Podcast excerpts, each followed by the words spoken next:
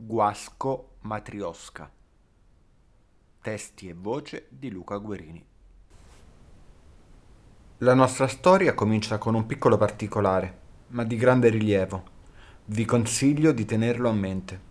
Una matriosca gialla e nera comprata alla fiera dell'antiquariato al Molo nel 2005 da Dario Gangemi per il fratello Dino. Una settantina di euro forse, un regalo non particolarmente gradito certamente di quelli che compri perché è quasi Natale e non hai ancora riempito tutti gli spazi sotto l'albero decorato. Il corpo di Dino adesso giace sdraiato sul pavimento del salotto del suo appartamento, in piazza del Papa, un luogo dove la movida ancora esiste, nonostante le lamentele degli studenti fuori sede. Ma quello succede ovunque, anche ad Urbino. State ascoltando Rosso Marche. Delitti di cui non si parla. Un progetto di realtà teatrale Scnexodia in collaborazione con il comune di Pesaro ed Amat. 5 podcast, 5 province e 5 delitti avvenuti nelle Marche. Nel 2013 il governo Monti ha le sue ultime battute e difficilmente arriverà l'estate. Ma non è di politica che vogliamo occuparci oggi, bensì di arte Dino Gangemi è il fratello di Dario Gangemi, noto a molti per le sue veementi ospitate in trasmissioni popolari dove tra subrette anni 90 dimenticate dai più e giornalisti dell'ultima ora tenta di spiegare alle casalinghe l'importanza di Giovanni Santi, Luigi Calamatta, il Primaticcio, insomma autori sì validi ma meno conosciuti, con un occhio di riguardo soprattutto a coloro che vissero ed operarono nelle Marche. È stato anche candidato in politica con una lista civica in un momento in cui nessuno voleva esporsi, consci di una sconfitta annunciata. Ha bivacchiato all'opposizione, qualche intervento poco degno di nota e nulla più. Dino ha studiato assieme al fratello ad. I due si discostano di appena un anno. Però ha proseguito con la carriera accademica e tiene un corso online in una delle molte università telematiche e sembra sia capace a scatenare la passione per l'arte anche ai più lavativi. Chi avrebbe mai detto che quel bambino che amava giocare a guardie e ladri nel cortile ricco di Pinoli sia seguitissimo dalle matricole e si parla delle sue lezioni con entusiasmo nei vari gruppi Facebook di studenti? È sposato, ma non parla molto volentieri della moglie, Marina Massari, che ora vive a Marsiglia come traduttrice. Una bella donna a guardare le foto che conserva nel suo appartamento. Forse per dire a chi entra guarda che sono sposato, ma per me non è un problema non hanno mai avuto figli. Hanno deciso così. L'affettività è ridotta al minimo sindacale quando si vedono, se si vedono. Non sono divorziati, semplicemente vivono lontani ed entrambi sta bene così, contenti loro. Dario invece, conducendo un programma in una rete privata, ha sedotto Gemma Vali, una ventisettenne che ancora sogna di fare l'attrice e si è abituata a sopravvivere. Fa la spesa al discount una volta al mese quando i suoi le mandano dei soldi ed è espertissima a glissare con eleganza ogni invito ad andare a cena fuori, se non c'è lui a pagarle. La relazione tra i due dura da un anno e mezzo, senza significativi alti e bassi. In mezzo c'è stata una vacanza alle grotte di Frasassi ed una del nord della Francia, dove lei ha approfittato per farsi fare da un ambulante un ritratto che conserva nella sua camera gelosamente.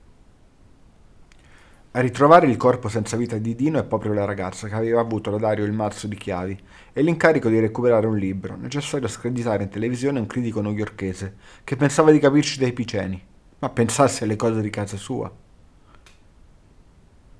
Gemma Valli, entrando nel caseggiato, incontra la portinaia Iole Pari, una persona umile e modesta, vestita sempre superficialmente con qualcosa che si possa sporcare e lavare ad alte temperature, o candeggiare addirittura. Le due si scambiano un saluto veloce. Poi la donna più anziana si reca a sostituire una lampada fulminata al secondo piano. Il noioso vicino Annibali sono due giorni che glielo dice, ed è proprio insopportabile quel vecchio pensionato. La Valli dice di non aver sentito rumori strani provenire dall'appartamento dei Gangemi e la sua dichiarazione verrà messa agli atti senza troppa attenzione da parte degli inquirenti. Dico dei non perché i due fratelli vivessero insieme, ma perché con Dino vive un'anziana zia, ormai costretta a letto. Era sposata, ma ha perso il marito da giovane. Non si sa bene cosa abbia. I medici hanno fatto teorie diverse e nessuno ha portato dei risultati. Viene trattata come una regina, quindi questa incertezza non causa particolari problemi. In lei è nessuna corsa in atto per trovare la cura. La signora non saprà però fornire indicazioni utili alle indagini, ma, interrogata sulla matriosca gialla e nera, saprà raccontare ogni singolo dettaglio e la sua provenienza, che voi già sapete, se no cosa ci starei a fare io? Può un delitto avvenire senza che nessuno se ne accorga? E soprattutto com'è morto Dino Gangemi? Cosa c'entra la matriosca gialla e nera con il delitto? Un oggetto parecchio trash, se permettete. Percepisco la vostra fretta di conoscere le risposte a queste domande, ma procediamo con ordine, gentili ascoltatori. Dino è stato colpito con un oggetto contundente, forse una statua in marmo, riproduzione del celebre Davide di Michelangelo, che il professore usava come fermacarte. È l'unica cosa che manca nella scena del crimine. Ma potrebbe essere un depistaggio dell'assassino e magari l'arma del delitto essere in bella mostra davanti agli occhi di agenti e investigatori. Così succede nei romanzi di Proust. Quel che è certo è che chi è entrato nell'appartamento dei Gangemi era conosciuto da Dino. Non ci sono infatti segni di scasso e in caso di una colluttazione sicuramente l'anziana avrebbe comunque sentito qualcosa da raccontare poi agli agenti.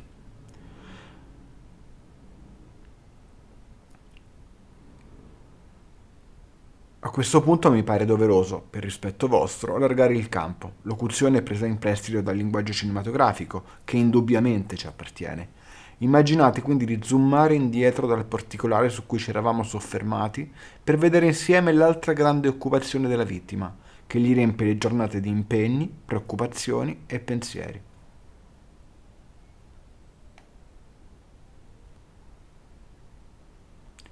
Egli infatti ha investito una parte delle proprie ricchezze in radiarte. Non ci vuole un'astuzia per comprendere che si tratta di una stazione radiofonica di settore, che pubblica bollettini, organizza convegni ed altri diletti simili che tanto piacciono ai vecchi tromboni. Fino alla fine della propria vita si deve fare qualcosa per non annoiarsi. Avete fatto caso come le similitudini e le disuguaglianze tra i due fratelli siano molte? Uno fa in radio in maniera più ortodossa quello che in televisione fa l'altro, tra gag e lazzi. È innegabile che l'emittente sia una spesa per l'economia familiare e, raccontano gli amici dei fratelli, Dario abbia chiesto più volte a Dino di vendere la frequenza ed ha trovato pure un acquirente, il dottor Montini, che nelle intercettazioni messe agli atti verrà chiamato semplicemente il fanese.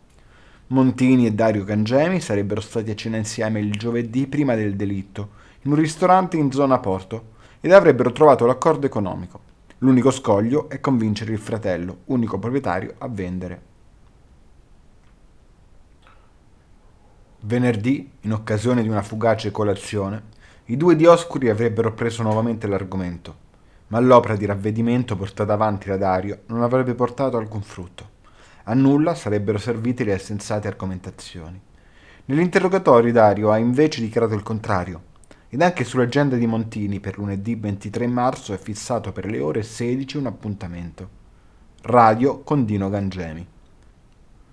Possiamo immaginare che Dino abbia ceduto alle indubitabili argomentazioni del fratello, o che con la tenacia che contraddistingue un segno di fuoco abbia continuato per la propria strada, con buona pace di tutti.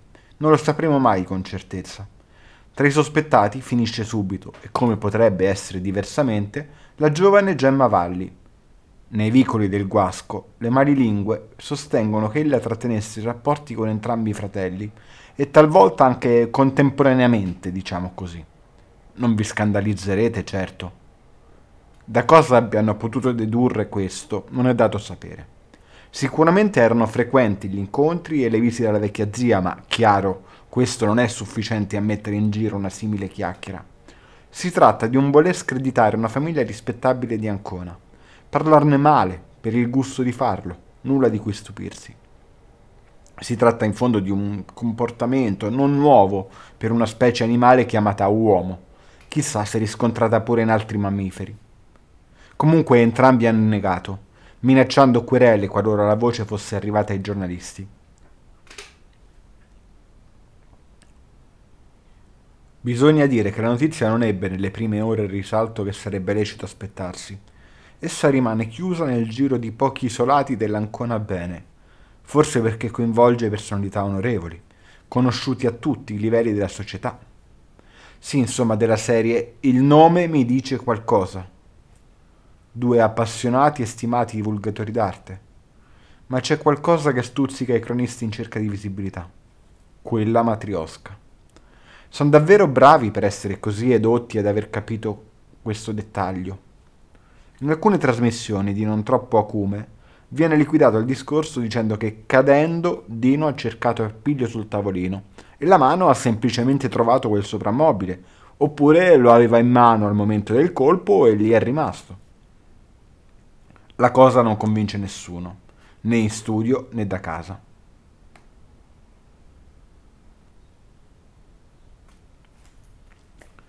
Gemma Vali dichiarò di essere entrata dopo non aver avuto risposta al campanello e di aver scoperto il cadavere già dal corridoio. Non sa dare informazioni precise su quella matriosca.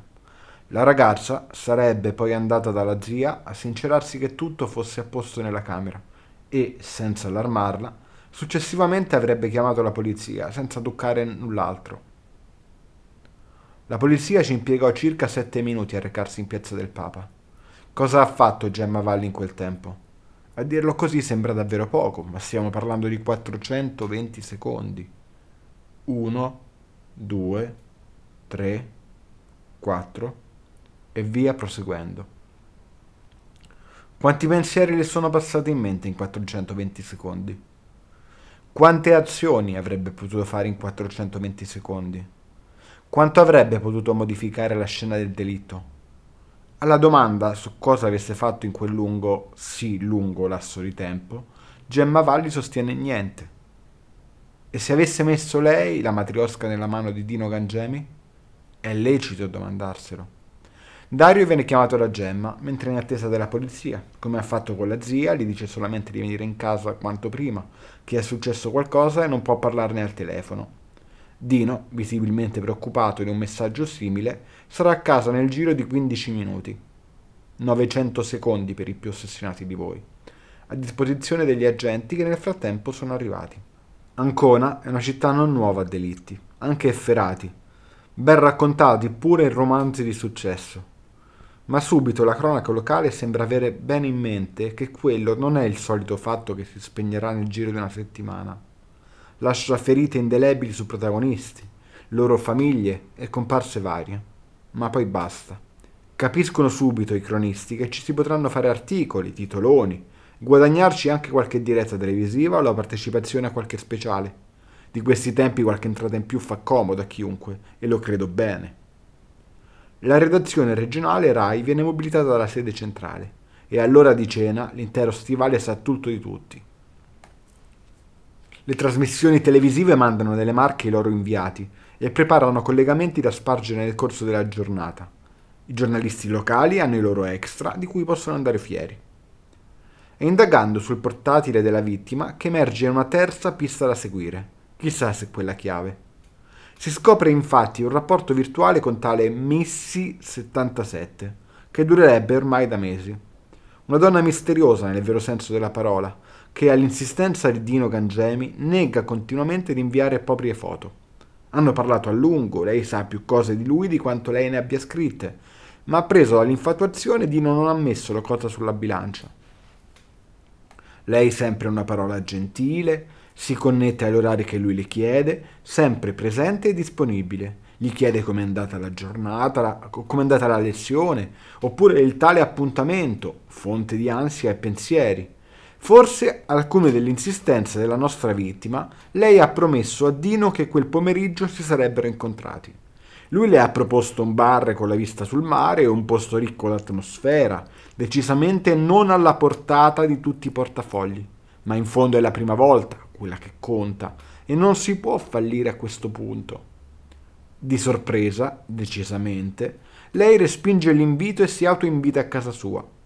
Dino parlava, tra sé si intende, di Missy 77 come un peperino, ma non a questo punto. Vedete, cari ascoltatori, Quando una donna propone ad un uomo di incontrarsi dentro delle mura casalinghe, si ipotizza che la serata prevederà del sano sesso. Dalla valutazione qualitativa si decide poi se si possa continuare il percorso di vita insieme o meno. Dino non è da meno. Visibilmente spiazzato dalla proposta, Dino chiede spiegazioni e lei giustifica questa decisione come necessaria a non destare sospetti. Qualcuno ad Ancona potrebbe conoscerla e causarla non pochi problemi. Che tipo di problemi? Perché conoscono Missy 77 ad Ancona? Sono alcune delle domande che Dino si pone, ma la possibilità di chiudere in bellezza la giornata fa passare tutti i sospetti in secondo piano. Forse la donna è sposata, avrà pensato la nostra vittima, e con superficialità palese accetta di entrare nella misteriosa tela del ragno. Per Dino il rapporto con Missy 77 sta andando meglio del previsto. Si stanno bruciando tappe. Meglio così. Dal punto di vista collettivo, invece, è un errore da educande, insomma. Alle 16, guarda caso, l'appuntamento è fissato infatti per le 16, più o meno l'ora della morte di Dino. Prestate attenzione a questa cosa, cari ascoltatori. La donna avrebbe lasciato un messaggio sul computer alle 17, scusandosi con Dio di non essere riuscita ad essere presente a causa di un problema alla macchina che le ha impedito di raggiungere Ancona, ma che vuole conoscerlo davvero alla prima occasione, anzi gli chiede proprio un secondo appuntamento per rimediare alla scorrettezza e gli scrive che non deve dubitare della sua serietà. È un depistaggio? Questa donna esiste? Gli inquirenti brancolano nel buio, non hanno indizi certi e non li avranno nel breve periodo, analizzando il portatile di Dino. Tentano un giro nelle officine, non si sa mai ne uscisse qualcosa, ma nessuno sembra ricordare una donna rimasta in panne. Un buco nell'acqua, insomma. Il tempo passa ed ogni strada a disposizione degli agenti non porta a nulla. I delitti che racconteremo in questo podcast sono avvenuti nelle Marche ed hanno come protagonista Narciso De Luca, un trentenne lontano e malvisto dalle forze di polizia incaricate delle indagini. Non è neanche un investigatore privato o cose del genere. È malvisto perché spesso, grazie ai suoi ragionamenti, riesce a mettere spalle al muro l'assassino di turno, provocando la gelosia e la rabbia di chi dovrebbe farlo di dovere. Lui invece no, non lo fa per lavoro e non lo fa per soldi. Ah, se pensate sia un giornalista devo deludervi, cari ascoltatori. Non ha neanche il tesserino da pubblicista.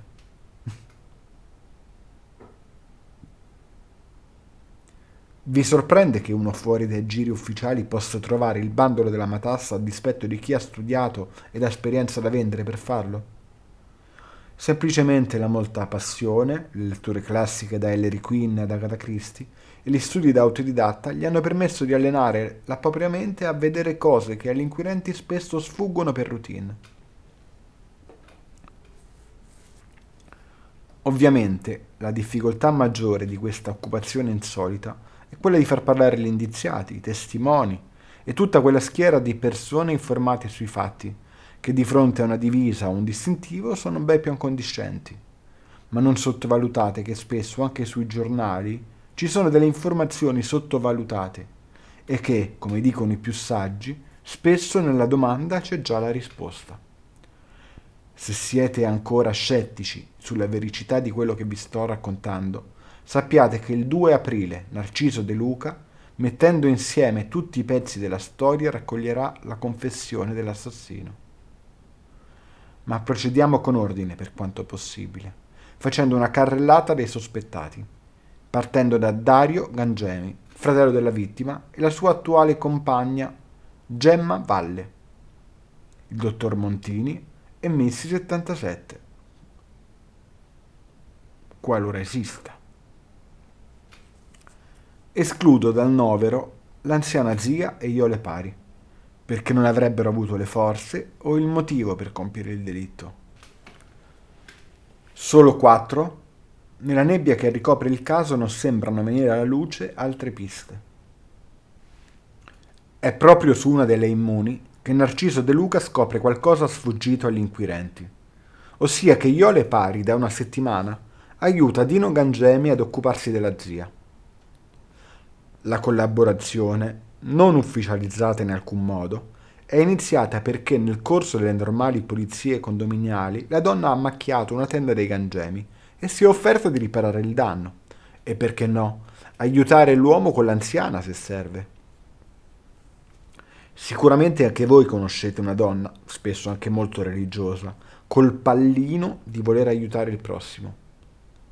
Nel giro di sette giorni è passata da una tenda a preparare il pranzo, a fare delle piccole pulizie in casa, senza voler nulla in cambio. Sa, quell'uomo spesso era solo, mi sembrava avesse bisogno di una mano ora che le condizioni della signora erano peggiorate, aveva detto la donna al nostro protagonista, parlando di un disordine assurdo e di una mancanza di senso estetico. Mancava proprio la mano di una donna in quella casa. Di donne nell'appartamento dei Gangemi non ne mancavano invece, ma erano del tipo che non si mettono a togliere la polvere dai soprammobili o a riporre piegati i vestiti negli armadi. Dino probabilmente si preparava ad un bel pomeriggio con la donna virtuale che, parole sue, aveva dato nuova luce alla propria vita. Un cinquantenne di chiara fama è indubbiamente un bocconcino appetibile per quelle che cercano una sistemazione, ma lui forse, consapevole di questo, aveva preferito non impelagarsi in storie serie che chissà dove l'avrebbero portato. Ma Missy 77 era diversa. Lei non pretendeva regali, cene costose e tutto quello che Dino odiava dell'universo femminile. C'era quando lui ne aveva bisogno, per tutte quelle cose non sessuali di cui un uomo solo necessita, parlare, scherzare, ridere, parlare della propria famiglia e della giornata appena trascorsa. Chissà se le aspettative sarebbero state ripagate alle 16. Era però un rischio da correre. Non si può stare sempre a idealizzare e altre fregnacce simili. Questo lo pensava anche il fanese, ma lui si riferiva all'universo lavorativo. Mente concreta, poche chiacchiere e molto fare. Fare soldi, ovviamente non ha senso una radio che si occupi solo di divulgazione. Si può attirare gli sponsor, un pubblico più giovane, organizzare eventi anche fino alla costa romagnola. Così si fanno i soldi in questo mondo.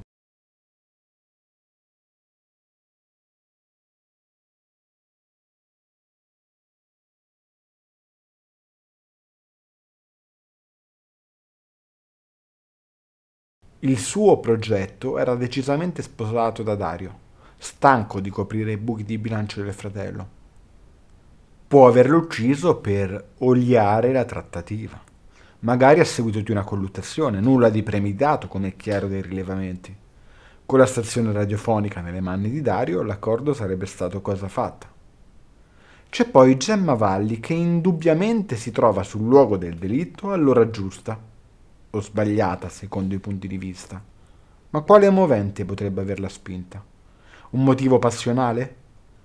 Come già detto, la ragazza non si faceva problemi a concedersi con entrambi i fratelli, quindi anche se Dino avesse fatto alle 16 un avance, ma poi perché visto che aspettava Miss 77?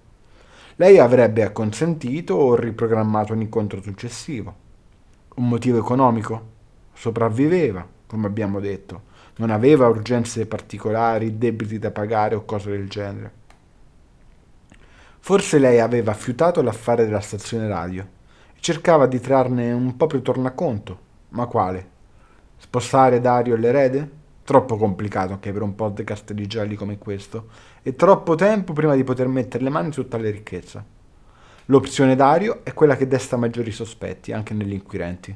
Perché tarda ad arrivare? Cioè, se ti telefonano dicendo vieni subito a casa che è successo qualcosa, non perdi tempo a fare cose inutili, ma lasci tutto com'è e ti precipiti a casa.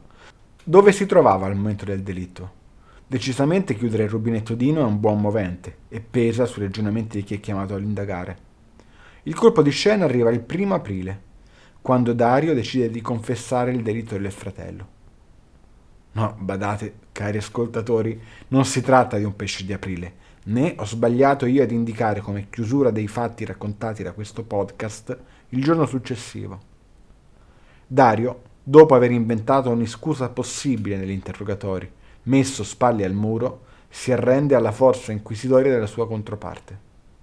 C'è qualcosa di più grave da nascondere, tanto da incolparsi per un delitto che non ha commesso? Domande legittime allo stato attuale dei fatti. Verrà condannato poi per falsa testimonianza.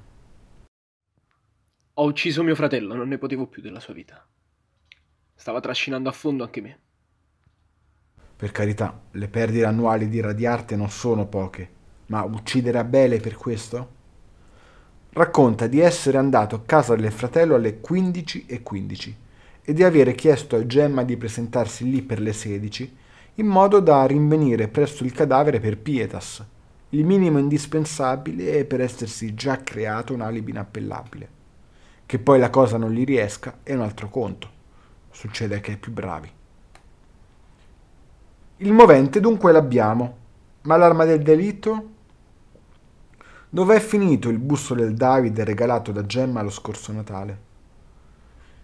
Chi non regalerebbe ad un collezionista storico dell'arte un fermacarte dello stesso valore di quelli che trovi a Ponte Vecchio a una decina di euro? Alla domanda Dario non sa dare una risposta. Farfuglia di averlo gettato da qualche parte. Valla a trovare ora in discarica. Era sporco di sangue e difficile da occultare. Bisognava sbarazzarsene subito e tornare vergine quando Gemma l'avrebbe chiamato preoccupato.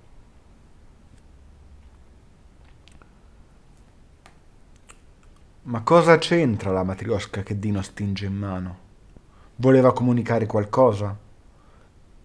Rimane una domanda che non ha soluzione, se non grazie al nostro Narciso De Luca. Avete fatto caso all'assonanza del nick Missy77 con Marina Massari, la moglie di Dario Gangemi? La donna è apparsa in Italia per presenziare ai funerali, ma sembrerebbe nascondersi lei dentro quella chat. Il loro rapporto permette scappatelle, ma qualcosa di più regolare Dario non se la deve permettere. La fa sentire inferiore, di serie B, Sospettando l'esistenza di una donna fissa nella vita del marito, avrebbe quindi cercato di raccogliere le confidenze del cognato, arrivando a conoscerlo più di quanto conosce il proprio consorte. Il rapporto virtuale è proseguito fino alla richiesta di appuntamento di cui abbiamo già parlato, per scoprire le carte. Ormai sembra chiaro che nei pochi secondi che lo separano dalla morte, Dino cerchi di trovare qualcosa che possa permettere agli inquirenti di identificare il proprio assassino.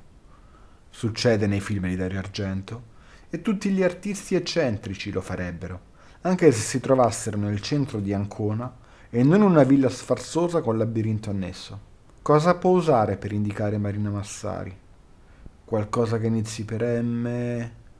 Una matriosca? Sì, era lì, Chissà se lo capirà mai qualcuno, ma uno ci prova, almeno per arricchire di leggenda il passaggio all'altro mondo.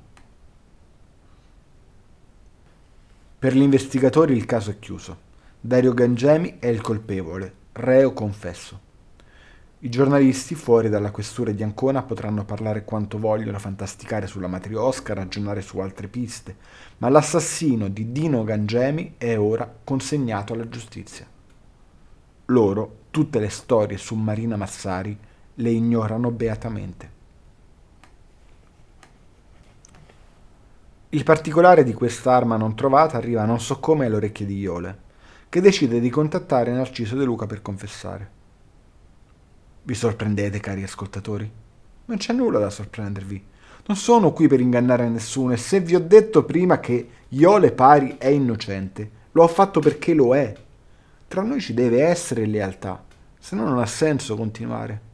Quello che Iole deve confessare al nostro protagonista è che lei ha sottratto la testa del David perché togliendo la polvere le era caduta dal tavolino e l'aveva portata in casa sua per aggiustarla con della colla speciale del marito e poi riconsegnarla al legittimo proprietario. Avete capito bene? Stiamo parlando proprio del tavolino da cui la vittima di questa puntata aveva preso la matriosca del titolo. A questo punto della storia entrano in scena le indagini scientifiche.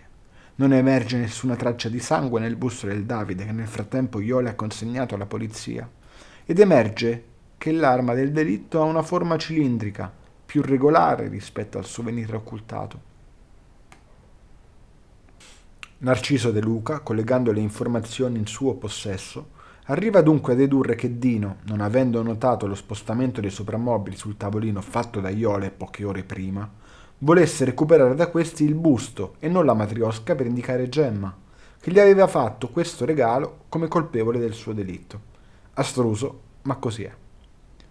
Le donne di questa vicenda, cari miei appassionati, sono più intelligenti degli investigatori che di mestiere dovrebbero risolvere i gialli che si svolgono nella vita vera. Così Gemma aveva capito che Marina stava tornando in Italia per reclamare il marito e che, complice di questo, era stato proprio Dino, che la teneva involontariamente aggiornata su tutti i fleur del marito e soprattutto del loro rapporto. L'accusa era grave e poteva anche essere fondata, ragionandoci bene. In ogni caso aveva tagliato corto Dino, sempre più scettico. Un chiarimento sarebbe stato prossimo, visto che Missy 77 aveva deciso di fare la sua apparizione nel giro di mezz'ora al massimo. Un chiarimento avrebbe potuto mettere fine a queste assurde ipotesi complottistiche di Gemma. Messa alle strette e vedendo il suo castello sgretolarsi per l'arrivo di una donna che sembrava inoffensiva prima d'ora, non restava che ricambiare con una condanna a morte l'uomo che aveva condannato lei. È tutta colpa tua. Con Dario ero felice. L'avrebbe lasciata. Lo ha detto. Io. Ma adesso... Sapevi che era sposato. La lascerà se te l'ha promesso. Ma poi io che c'entro? Non sai stare zitto. È solo colpa tua se si sono affrettati i tempi. Si scuserà con te. Siete due uguali. Io potevo. Gemma venne arrestata la sera stessa. Le redazioni nazionali, in diretta ad Ancona, parlano di una donna che ha ritenuto di aver fatto la cosa più logica da fare in quella situazione. Avete ascoltato Guasco Matriosca. Testo e voce di Luca Querini. Rosso Marche è un progetto di realtà teatrale Snexodia in collaborazione con il comune di Pesaro ed Amat.